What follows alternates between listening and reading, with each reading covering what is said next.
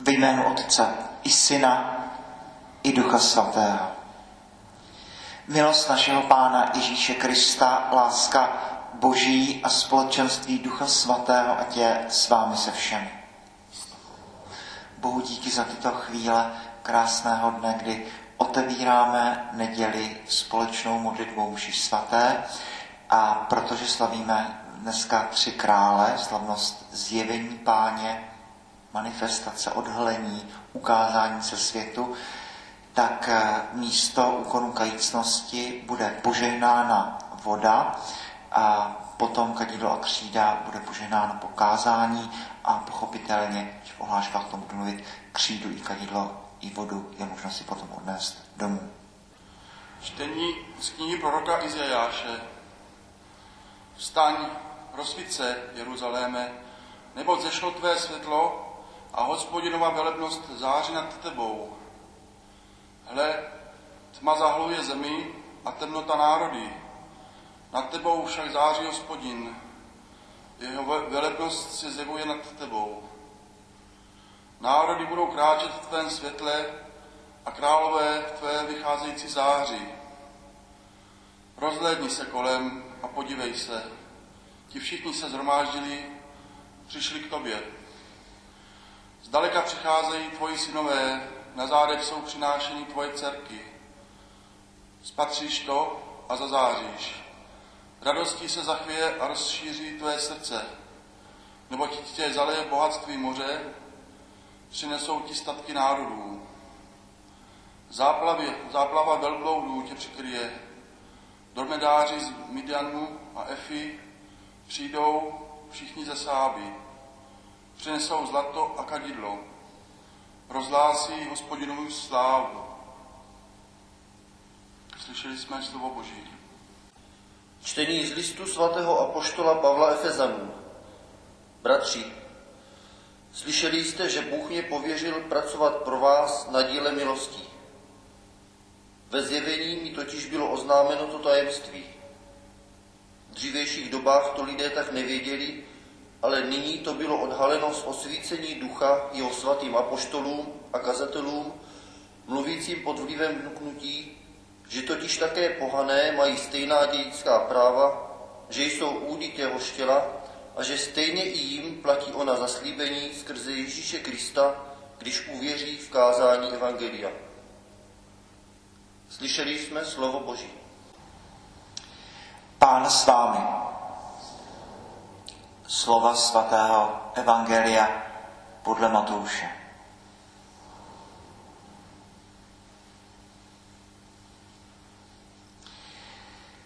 Když se Ježíš narodil v Betlémě v Judsku za času krále Heroda, přišli do Jeruzaléma mudrci od východu a ptali se, kde je ten narozený židovský král. Uviděli jsme jeho hvězdu na východě a proto jsme se mu přišli poklonit.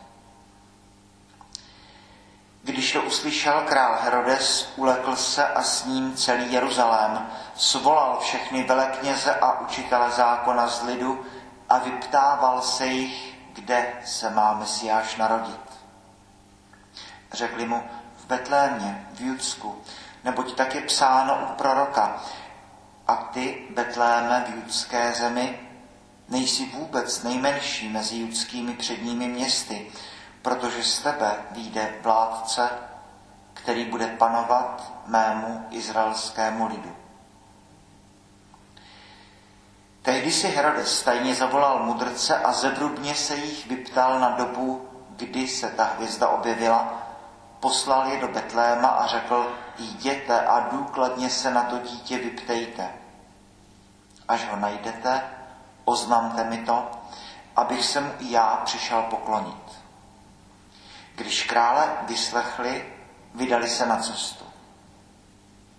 A hle, hvězda, kterou viděli na východě, šla před nimi, až se zastavila nad místem, kde bylo dítě. Jakmile uviděli hvězdu, zaradovali se nevýslovnou radostí. Vstoupili do domu a spatřili dítě s jeho matkou Marií padli na zem a klaněli se. Otevřeli své pokladnice a obětovali mu dary. Zlato, kadidlo a mirhu. Ve snu dostali pokyn, aby se k Herodovi už nevraceli, proto se vrátili jinou cestou do své země. Slyšeli jsme slovo Boží.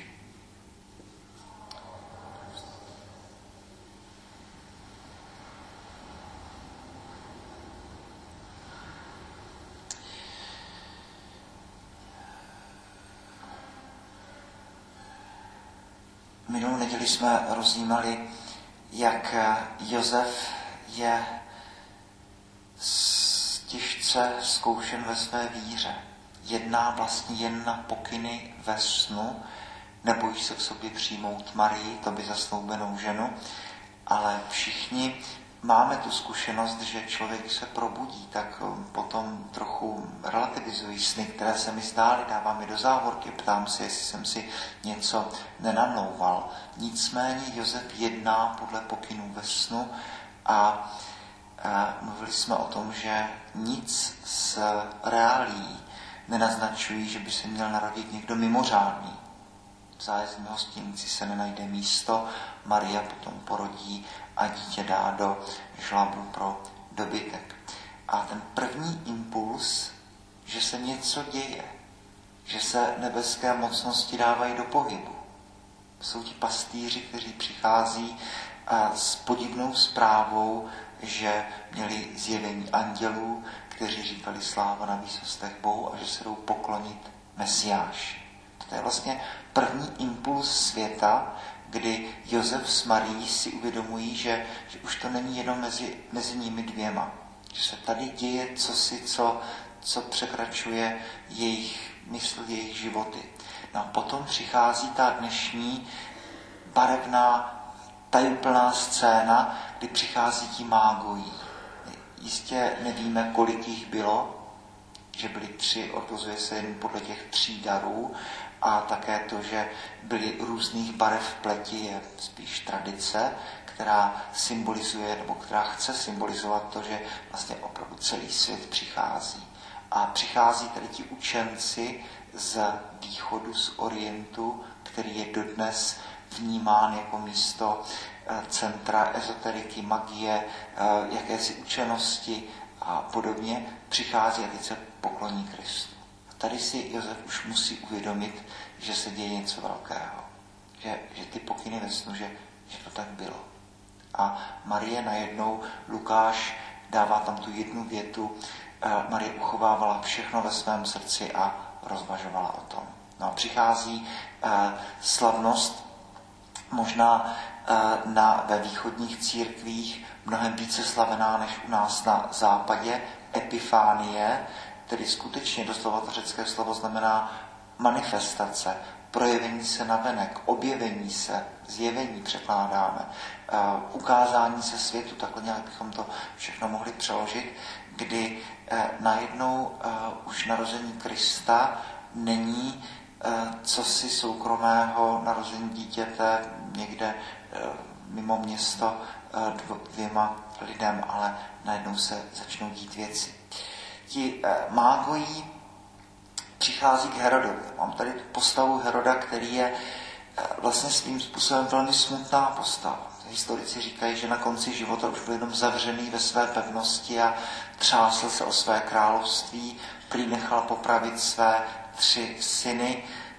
jednu tchýní a dokonce jednu ze svých deseti žen, bez strachu o to, že přijde o své království. A teď přichází ti podivní lidé z toho východu, zřejmě bohatí, a ptají se, kde se narodil ten židovský král. No a Herodes zareaguje eh, potom vyvražděním těch tzv. betlemských eh, nevinátek.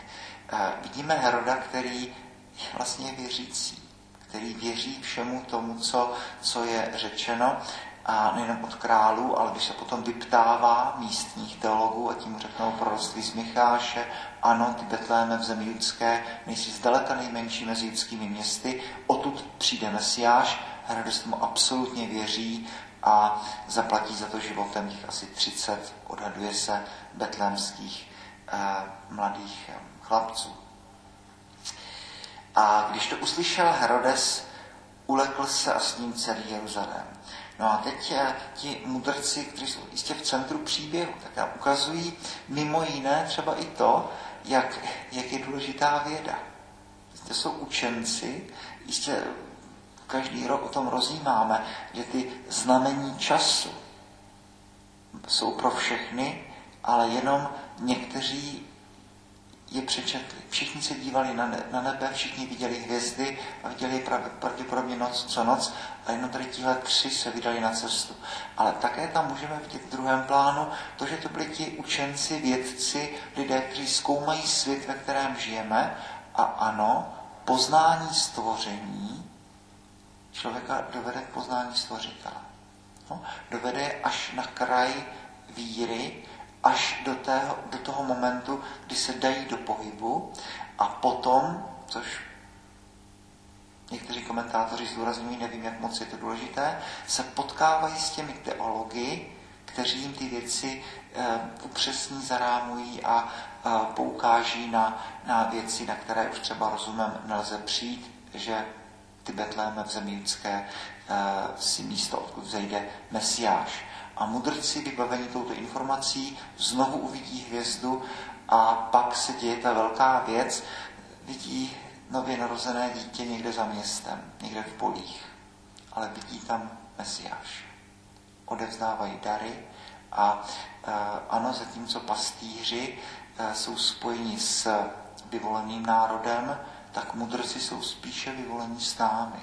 To jsme, zastupují nás, eh, lidé, lidi, kteří jsme z mimo izraelských zemí.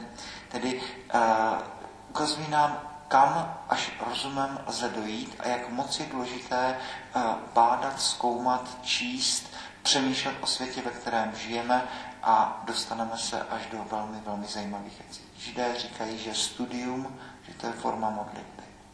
To není, to není vůbec špatně řečeno. Pak tam jsou ti, eh, ti teologové, ti místní židovští znalci zákona, farizeové. Josef Ratzinger, Benedikt XVI. v jednom jako velmi hořkém, velmi ostrém šlehu eh, vzpomíná tady tuto perikopu a říká, jestli to není taky narážka na tu současnou teologii, která se vyčerpává v těch akademických diskusích, v telozích, kteří naprosto přesně to mají všechno sestudované a mají to pravdivě sestudované. Ale sami zůstávají v Jeruzalémě a nevydávají se na cestu. Všechno ví, ale to, že všechno vím, ještě neznamená, že se vydám na cestu. Ti, o kterých bychom řekli, že by se měli první přijít poklonit Mesiáši, ti zůstávají sedět ve svých knihách a, a e, dál přemýšlí, ale Herodes svým způsobem bere zvěst vážněji, než tady tito teologové. Velmi zajímavý. A ti tři mágoji, ti mudrci, eh, nám připomínají možná ještě jednu věc. Oni hledají pravdu. Bez ohledu na to, kdo jim tu pravdu říká. A když jim to říkají třeba tady ti vykladatelé zákona, tak, tak pokud hledám pravdu, tak se můžu poučit opravdu od kohokoliv i když ten člověk je mi sympatický, i když je mi nesympatický, i když je takový, jaký je, pokud hledám pravdu, tak eh, tři mudrci vlastně získávají cené poznání od těchto vlastně velmi problematických znalců zákona.